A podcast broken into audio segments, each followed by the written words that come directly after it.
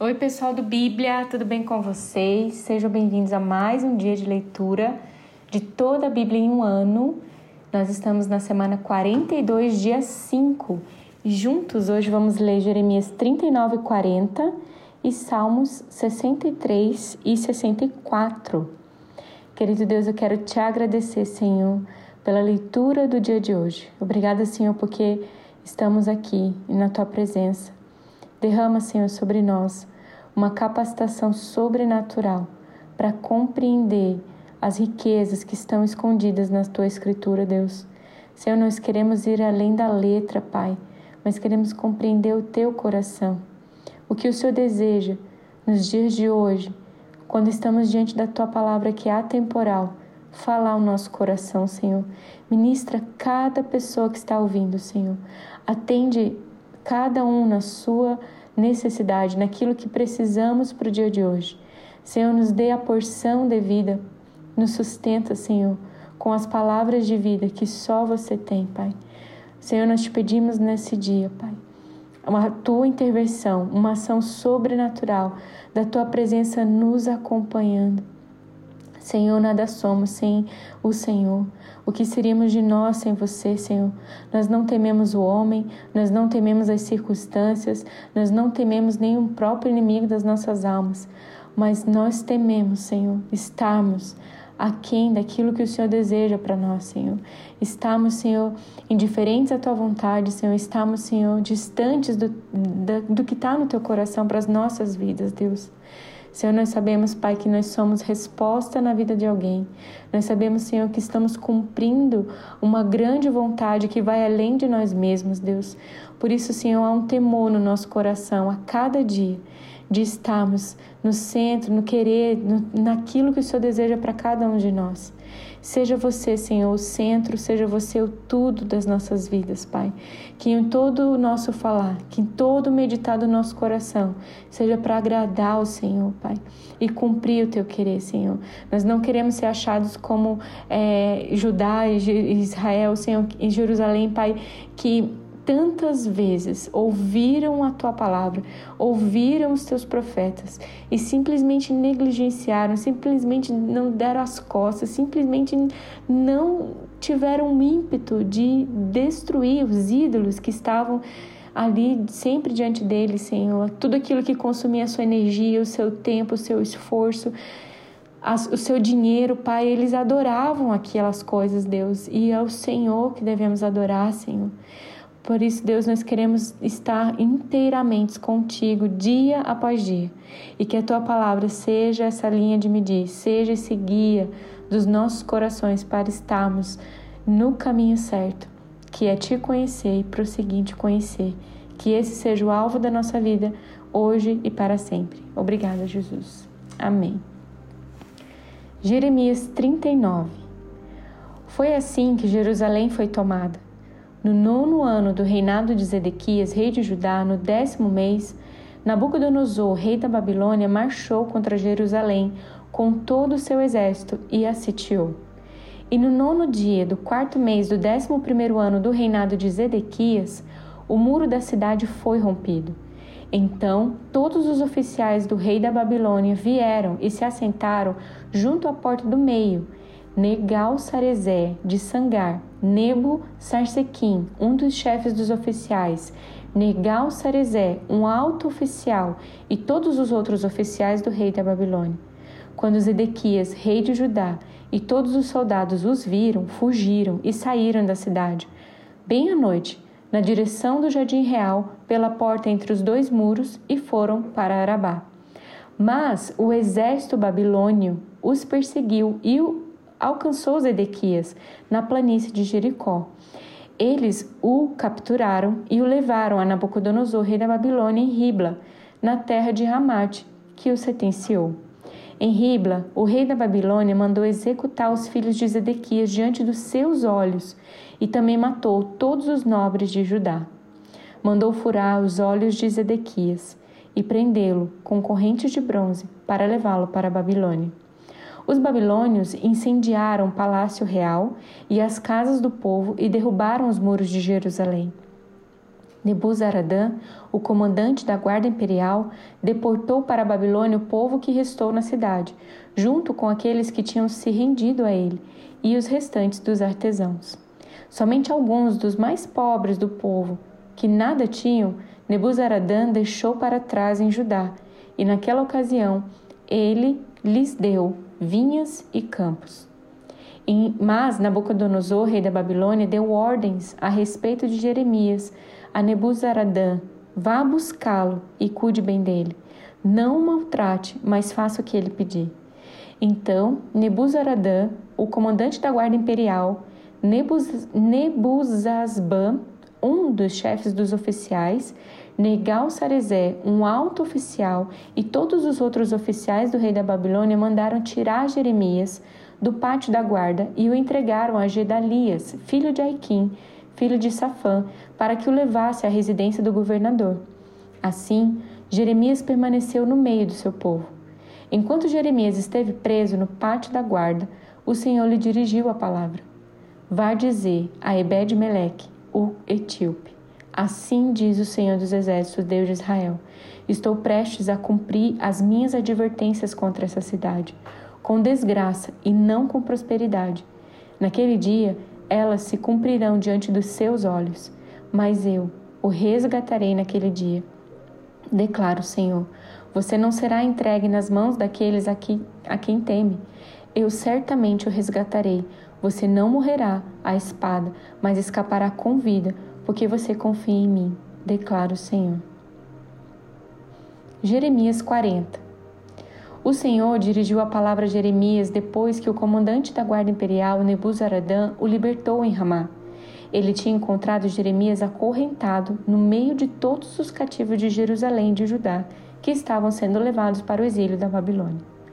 Quando o comandante da guarda encontrou Jeremias, disse-lhe: Foi o Senhor, seu Deus, que determinou esta desgraça para esse lugar. Agora o Senhor a cumpriu e fez o que tinha prometido. Tudo isso aconteceu porque vocês pecaram contra o Senhor e não lhe obedeceram. Mas hoje eu o liberto das correntes que prendem as suas mãos. Se você quiser, venha comigo para a Babilônia e eu cuidarei de você. Se, porém, não quiser, pode ficar. Veja, toda essa, essa terra está diante de você. Vá para onde você achar melhor. Contudo, antes de Jeremias se virar para partir, Nebuzaradã acrescentou: Volte a Gedalias, filho de Aiquim, neto de Safã, a quem o rei da Babilônia nomeou governador sobre as cidades de Judá, e viva com ele entre o povo, ou vá para qualquer outro lugar que desejar. Então, o comandante que lhe deu provisões e um presente, o deixou partir. Jeremias foi a Gedalias, filho de Aiquim, Mispá, e permaneceu com ele entre o povo que foi deixado na terra de Judá havia comandantes do exército que ainda estavam em campo aberto com os seus soldados. Eles ouviram que o rei da Babilônia tinha nomeado Gedalias, filho de Aiquim, governador de Judá, e o havia encarregado dos homens, das mulheres, das crianças e dos mais pobres da terra que não tinham sido deportados para a Babilônia. Então foram até Gedalias em Mispá, Ismael, filho de Netanias, Joanã e Jonatas, filhos de Careá, Seraías, filho de Tanumete, os filhos de Efai, de Netofate e Zananias, filho de Maacatita, juntamente com os seus soldados. Gedalias, filho de Aiquim, neto de Safã, fez um juramento a eles e aos seus soldados. Não temam sujeitar-se aos babilônios. Estabeleçam-se na terra, sujeitem-se ao rei da Babilônia, e tudo irá bem para vocês. Eu mesmo permanecerei em Mispá para representá-los diante dos babilônios que vierem a nós. Mas vocês façam a colheita das uvas para o vinho, das frutas e das olivas para o azeite. Ponham o produto em jarros e vivam nas cidades que vocês ocupa ocuparam. Todos os judeus que estavam em Moabe, em Amon, em Edom e em todas as outras terras ouviram que o rei da Babilônia tinha deixado um remanescente em Judá e que havia nomeado Gedalias, filho de Aiquim, neto de Safã, governador sobre eles. Então voltaram de todos os lugares de onde tinham sido espalhados, vieram para a terra de Judá e foram até Gedalias em Mispá, e fizeram uma grande colheita de frutas de verão e de uvas para o vinho. Joanã, filho de Careá, e todos os comandantes do exército que ainda estavam em campo aberto foram até Gedalias em Mispá e lhe disseram: Você não sabe que Baalins, rei dos Amonitas, enviou Ismael, filho de Netanias, para matá-lo? Mas Gedalias, filho de Aiquim, não acreditou neles. Então, Joanã, filho de Careá, disse em particular a Gedalias em Mispá: Irei agora e matarei Ismael, filho de Netanias, e ninguém ficará sabendo porque deveria ele fazer o que os judeus que se uniram a você sejam espalhados e o remanescente de Judá seja destruído? Mas Gedalias, filho de Aiquim, disse a Joanã, filho de Careá: Não faça uma coisa dessa. O que você está dizendo sobre Ismael não é verdade. Salmo 63 Ó Deus, tu és o meu Deus, eu te busco intensamente. A minha alma tem sede de ti. Todo o meu ser anseia por ti, numa terra seca, exausta e sem água.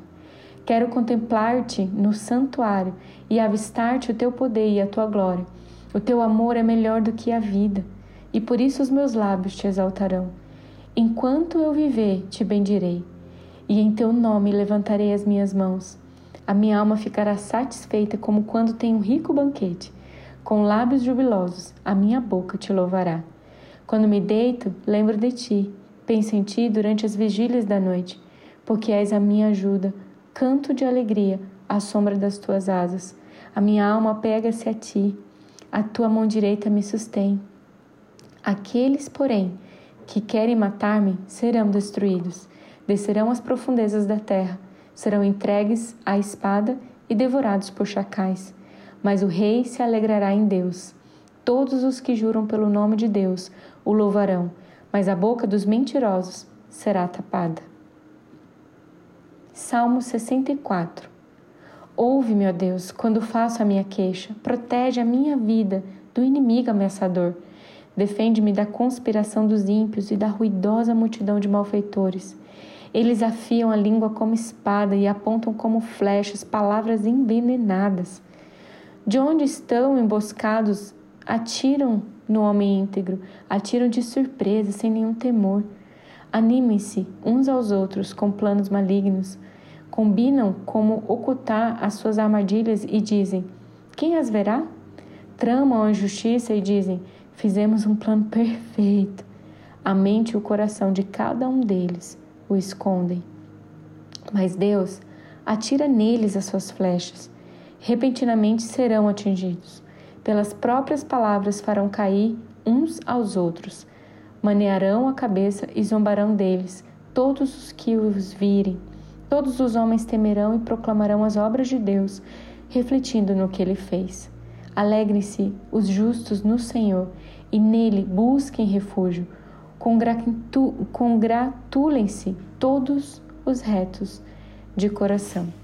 Glória a Deus pela Sua palavra, glória a Deus por esse dia, que você possa aprender e que você possa tirar grandes lições, grandes verdades desses capítulos e que você possa ser encorajado a viver uma vida de retidão diante do Senhor, considerando Ele em todos os seus caminhos, buscando Ele de todo o seu coração, que aquilo que aflige o seu caminhar, aquilo que aflige a sua vida, é, Lembre-se que a nossa luta não é contra carne nem sangue, mas contra é, principados, contra potestades, contra seres invisíveis, opressores, ações que não pertencem a esse mundo, mas que são contrários e aborrecem a presença do nosso Deus. Que isso não encontre lugar na sua vida, que todo tipo de vício, que todo embaraço, tudo aquilo que te impede de correr para os braços do nosso Pai sejam desfeitos no dia de hoje e que você encontre vigor e ânimo e força, seja fortalecido no homem interior para tomar as decisões certas de viver uma vida diante do Rei da Glória. Seja abençoado no dia de hoje, em nome de Jesus. Amém.